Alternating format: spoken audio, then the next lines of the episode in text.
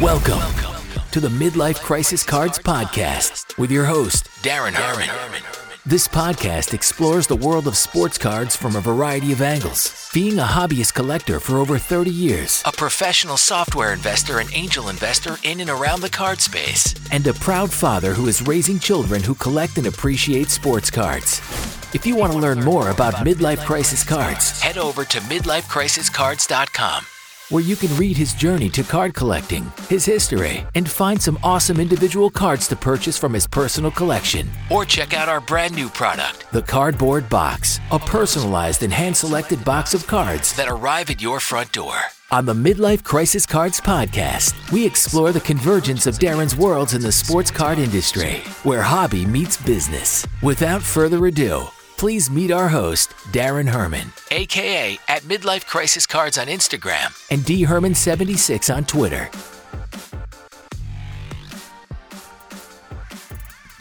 All right, welcome to another Midlife Crisis Cards podcast. This one is going to be a fun one, um, although you're stuck with me on this one. This is uh, this is Midlife Crisis Cards or Darren Herman uh, dherman76 on Twitter or midlife crisis cards on Instagram. And uh, we're going to be talking about some things that I've been thinking about uh, over the last few months. Uh, and uh, would love to uh, have those thoughts with you, you know, the listeners. Um, so if you agree, disagree, want to contribute, have thought, please reach out. That's what this is all about. This is not a one way conversation. This is, you know, I'm putting some thoughts out there and would love some feedback. So uh, there's been a bunch of uh, interviews uh, and uh, episodes since we first released this podcast. You know, we've talked everything from fractional card ownership to card manufacturing to distribution to online streaming content and commerce. Um, to selling online. You know, there's there's a lot of things that we've touched upon. Uh, and I've been busy in the background thinking of, you know, where are there ways to invest in the sports card uh, space.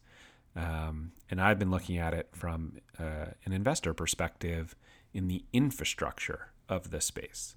I've been less thinking about it in terms of which Luka or which LeBron to buy that will appreciate the most, but more about coming at it as a software investor thinking, you know, what does the space need in order to continue to grow exponentially? And how do we create better collector and investor experiences for folks who are buying cards or sets or wax or whatever happens? So, to get my bias out of the way, I've made three investments um, so far. Um, I've invested in a company called Loop, which we featured uh, a week or two ago on this podcast, which is doing live streaming video and commerce, which makes the breaking experience so much better. Um, I've invested in a company called Dibs, uh, which is a soon to launch platform that allows you to invest in cards and players and beyond. Um, and I've invested in a, in a company called Genamint, which is a next generation uh, grading card company. So think uh, a tech based PSA or BGS or SGC. Um, and uh, I'm excited about those. And, and through some early investments in these companies, I've been learning a ton uh, and learning a ton about what's what's actually going on in the space. So there's been three three fun things that I'll share um, that have happened, you know, uh, over the past few uh, uh, weeks, really, actually. Um, I participated in Basketball Card Guys Loop Session uh, and bought the New York Knicks team pack, which made me smile. Uh, lots of really great New York Knicks included. Uh, Basketball Card Guy was one of the first, if not the first, uh, Midlife Crisis Cards podcast episode. He's one of the best. If if you uh, are on Instagram and follow him, he's awesome. He's every I've never met someone in the hobby who doesn't like him. Um, and he did a loop session where he was selling team packs and uh, or player packs, and uh, I bought the Knicks one, and I just really loved it. And I think even today on on my midlife crisis cards uh, in Instagram, I put up one of the John Starks uh, cards that uh, he included in the pack. Uh, and the card actually to me was was an interesting one. It was the Topps Finest card from 1996, I believe. Um, and the card in the background had a whole bunch of bricks. Uh, and um, I don't always love seeing bricks on basketball cards because bricks have a connotation of missing a shot. Um, and yes, John Starks missed some shots, but he really, you know, he's not known for bricking the ball. Um, and so I would have thought the designers of the cards probably wouldn't put bricks uh, on on uh, on cards. But anyway, I digress. Um, the second one was I woke up. A big shout out to Brett at Stacking Slabs. Um, I woke up last week to see a bunch of messages in my inbox um, from some of you. Uh, and uh, those messages were like, "Whoa, do you see what Brett's doing over on Stacking Slabs?" And uh, I I went over there and I watched. Uh, I did not get to see it live, uh, clearly, um, but I watched a replay of him opening up a cardboard box that I sent him for the holidays, um, which included some uh, WWE Topps Chrome cards and a limited edition Peyton Manning as uh, if you follow him, you know that he's a big Peyton Manning collector. Um, and so uh, the cardboard box, for all of you that are not familiar, uh, is uh, our main product on midlifecrisiscards.com. It's where you get to come in, you select the key player of the box, which makes up at least 20% of the box's value. Uh, and then we round out the box with other amazing cards. And ideally, the market value of the box is what you pay. So if you bought, let's say, the $250 box, you buy Luka Doncic as the primary player, you'll get at least $50 of Luka Doncic value in the box. Uh, and then when you receive the box, the box should be valued at least $250. Um, and uh, it's actually been awesome. And, and it's been a lot of fun. It's kind of like a, a mystery box or a discovery box where you're going to get some great cards and know you're going to get your money's worth. You just kind of don't know what you're going to get. Um, and that's been a lot of fun to put together. It actually was an idea from my kids, as uh, the whole midlifecrisiscards.com is is the way that I'm teaching them uh, entrepreneurship, and the cards that are coming out of it are coming from our personal collection. Um, and then the last is I bought a leaf inscription card um, of LeVar Ball. Um, for those that are unfamiliar with LeVar, it's Lonzo, LaMelo, and LiAngelo's father. Um, and the card itself is autographed with Melo is my favorite, which is insane as a father to, you know, say, hey, I, one of my children are my favorite. Um, and nevertheless, to put it on a card for everybody to see. Um, but, you know, uh, when you when you listen and follow LeVar Ball, nothing is is really shocking. Uh, and uh, you know, I appreciate that man's hustle and his tenacity, and he understands how to create headlines. Um, I posted the card on my story feed on Insta, and a friend saw it and pinged me about a card he had, which is part of the same series. And needless to say, I was able to uh, buy it, and it's now uh, in transit on its way to me. More on that in my Instagram feed at Midlife Crisis Cards in the coming week or two. I believe I should have. I don't know. I think I should have it probably by the end of this week, um, and I'll definitely put it up there. It's it's going to be awesome, um, and I'm super excited. And and also we had Brian Gray, the CEO of of Leaf, on this podcast a couple of podcasts ago. And uh, what's cool about this is the card for LeVar Ball is from Leaf, um, which is one of the oldest sports card brands. Um, maybe not as as recognized as Panini or Topps or Upper Deck uh, these days because it doesn't have many of the league licenses um, like Panini or Topps or Upper Deck does. But they are able to get athletes, uh, and some of our favorite athletes are have Leaf cards, which is super cool. So anyway, those are three cool things. You know, um, basketball card guys loop session. Um, getting to see Brett from Stacking Slabs open up a cardboard box uh, on his channel, uh, and then the super cool LeVar Ball uh, leaf inscription card. Um, so those are those are three fun things that happen. But you know, the point of this episode um, is to share some things that I'm thinking about um, as it relates to the sports card space. Um, so let's talk about that. I'm to come out and say, I just took a sip of coffee, but I'm to come out and say it. Um, but I, I, I, do think we are in a sports card bubble. Um, when everyone says that things are going to continue to go up, you got to be careful. Um, there are many factors to this. Um, and, and, and just because I say that we're in a sports card bubble it doesn't necessarily mean we're in a bad thing. I'm enjoying it. I'm having a great time. I'm smiling. Um, I'm I'm making a ton of friends. I am, you know, buying and selling and and uh, you know having a great time. But you have to recognize that this is a time period where prices are potentially uh, uh, uh dis, dislocated from where the value of the cards actually could and should uh, potentially be. Uh, and I may take a little bit of hate mail for that. Um, and I'm not trying to upset anybody, um, but I do worry. Um, now, I do realize the sports card industry has been growing for the past several years. Attendance to the national was up uh, in previous years when you know COVID wasn't around. Um, but the growth rate of the industry over the past year is unprecedented in the primary and secondary markets. I love it. Um, and as many smart investors would say, you're not officially an investor until you've invested in both bull and bear markets.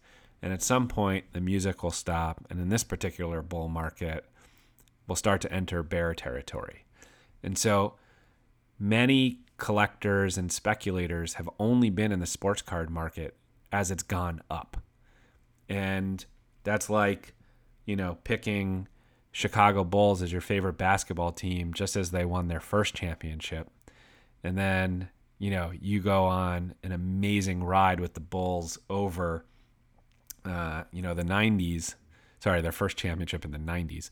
But it's like going on an amazing ride with the Bulls and thinking, you know, all it is is championships, championships, championships until it's not. And that's when you wake up and say, ouch, that hurts. Um, and so, you know, we're not in a bear market by any means. You know, ni- the 1986 Fleer Michael Jordan PSA 10, you know, crossed $222,000 at a Goldin auction. The PSA 2 just hit $3,200. Um, you know, the market continues to rise because that same PSA 10, well, not the same one, but a version of a PSA 10 on the Michael Jordan Fleer you know, was $150,000, you know, 30 plus days ago. Um, you know, the 2003 Topps Chrome LeBron James base PSA 10 is at $20,000 today. But October 21st, which isn't so long ago, uh, it was just under $10,000. So the market is continuing to go up. You know, we, we enter, for those that are unfamiliar, a bull market is when things are rising, and a bear market is when things are falling or, or at sort of a fall stasis level uh, and uh, you know we we're all good in a bull market. Everyone looks amazing. You know, every, everyone's driving Lamborghinis. Um, I don't, but you know, everyone looks good in a bear mar- uh, sorry, a bull market. But when you get to the bear market, that's where you know people run for the hills. People get hurt, um, and you know what I just want to tell folks is, you know, be careful. Um, you know, think about uh, you know, the law of physics. Every action has an equal and positive reaction. Um, and, uh, you know, we haven't seen many times when something just continues, continues, continues to grow. Uh, and so, you know, this may be 30 days out, this may be three months out, maybe three years out, 30 years out. But at some point in musical chairs, the music stops and you could be the one standing. And so my request to all of you as, as you know listeners and part of the midlife crisis cards community is you know if the music stops which it's going to are you going to be financially okay with the cards that you're holding and may not necessarily be able to get rid of so quickly and that is a strong statement it's not meant to scare you i'm not meant to throw off alarms but you need to be okay with your holdings. And this is why, uh, you know, I love to collect for the art of collecting. Uh, and I'm okay if I'm holding, you know, a bunch of EX 2001s or, you know, a bunch of beautifully designed cards that, you know, may have strong financial value, but at the same time, that financial value may go down, but they're artistic value is as strong as it ever was. And so, you know, if you are purely speculating and you've got you know six Luka thirty thousand plus dollar cards and a bunch of Kobe twenty thousand dollar plus cards, and you absolutely need that money to to live off of, you should you know think about that. Um, and uh, you know I don't want anyone to sell too early, um, but you also don't want to be holding on uh, too late. So that's all I'll say. But that is something that I am thinking about as I talk to folks that are you know, really pouring money um, into this space. Second topic is that I'm thinking about is what happens to the 2019 20 era cards, like right now, the ones, and this is specifically to, you know, basketball. I could see it playing in a little to baseball. Um, yes, you know, it's turning out to be a great rookie class, especially in the NBA, but there's a ton of new money concentrated in this area. I'd be curious to see the full analysis of all dollars concentrating in Zion, Ja, RJ, Darius, etc., compared to other rookie classes. Maybe 2018 is somewhat similar with Luka, Ayton, Young, uh, and other other rookies that are part of the, the 18 class. And clearly, 17 had good rookies too. Um, is this the new normal, though? You know, with the popularity and the rise of the NBA and the ever presence of social media, you know, Twitter, Snap, TikTok, etc., all in our pockets, you know, speculating and distributing content on these players is easier than ever. Uh, and so, you know, is investing in and concentrating dollars in these rookie classes, you know, the way to go? Maybe it is. I'm not sure. Um, you know, do you want to get into the rookie class super early and hold the cards to see, you know, how the player does six, seven, eight, nine years down the line? You know, is it cheaper to get in in in the early days, or do you sort of buy in down the line?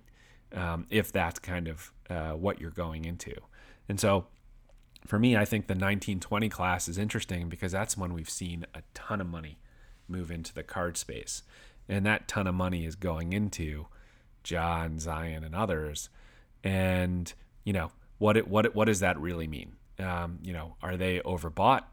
I don't think they're oversold, but are they overbought? Um, you know, are they overgraded? Um, you know, that's a question. Um, and so these are all just things that I've been sort of thinking about. And do I want to go deep in the 1920 rookie class, or do I think I can go elsewhere? Um, the third area is a quick tidbit on you know some of us are seeing institutional investors moving into this space.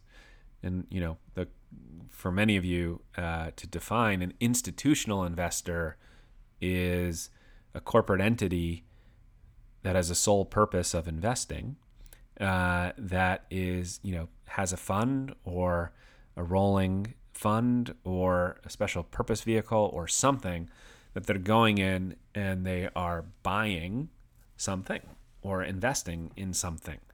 Uh, and so some of us have seen funds that are created to go in and buy LeBron James rookie cards or Michael Jordan rookie cards or just PSA 10 cards or just Kaboom golds or you know there's there's no limit to what they could do or buy um, just needs the capital to go do it the money to go do it um, and so, what's good about this is it creates liquidity or creates opportunity for a lot of us to sell our cards if we wanted to, because the funds could go in and buy it. And, you know, they have lots of money and, you know, it allows us to sell our cards. Um, but what I would say is with institutional capital coming into the space, if it's going to happen at scale, and scale is the important thing, which is not just one institutional investor, not just two institutional investors, not just three, but if it's going to be, you know, more uh, than well more than three, um, then you know if you think about it, institutional investors are professional investors that are chasing alpha. You know, they're chasing returns. They're looking for ways to make money on their money uh, or their investors' money. And just as fast as they come into this space is just as fast as they can leave this space. And so, you know, something to think about there is that, you know, all of a sudden, if we find out I don't know, $12 million, $13 million of new money, institutional money enters the sports card market, overnight, that 12 or $13 million can leave the sports card market. Um, if there are other asset classes or other areas that those investors can go find greater alpha or greater returns um, for their dollars. Um, and so that's something to keep in mind. Um, you know, just as quick as things come in is as quick as things can go out. Um, and uh, uh, just something to think about. I don't know what to think about that, but it is something that I that I have been thinking about. And then the the fourth area of structured thought is around fake cards and fake slabs. And I have been looking online uh, at you know much the same as much of you uh, out there, uh, in reading you know much of the same uh, articles uh, that uh, or or posts that that you have been reading, and folks like Card Porn and Patrick Ryan and others are absolutely pointing these things out, and they're amazing detective work on some of these things, but they worry me and and they worry me because it's it's seemingly very easy uh, to fake a card or fake a slab. You know, all things considered. And it didn't hit me hard until a friend of mine, who I'll keep nameless, uh, sent me uh, an Instagram uh, DM uh, with uh, a couple of cards, a, a real one and a fake one, and had me point out which was the real and which was the fake. And these are like fairly complicated cards that had either you know some fancy foil, had some patches, multicolor patch like a tricolor patch. Um, they had like hologram type stuff.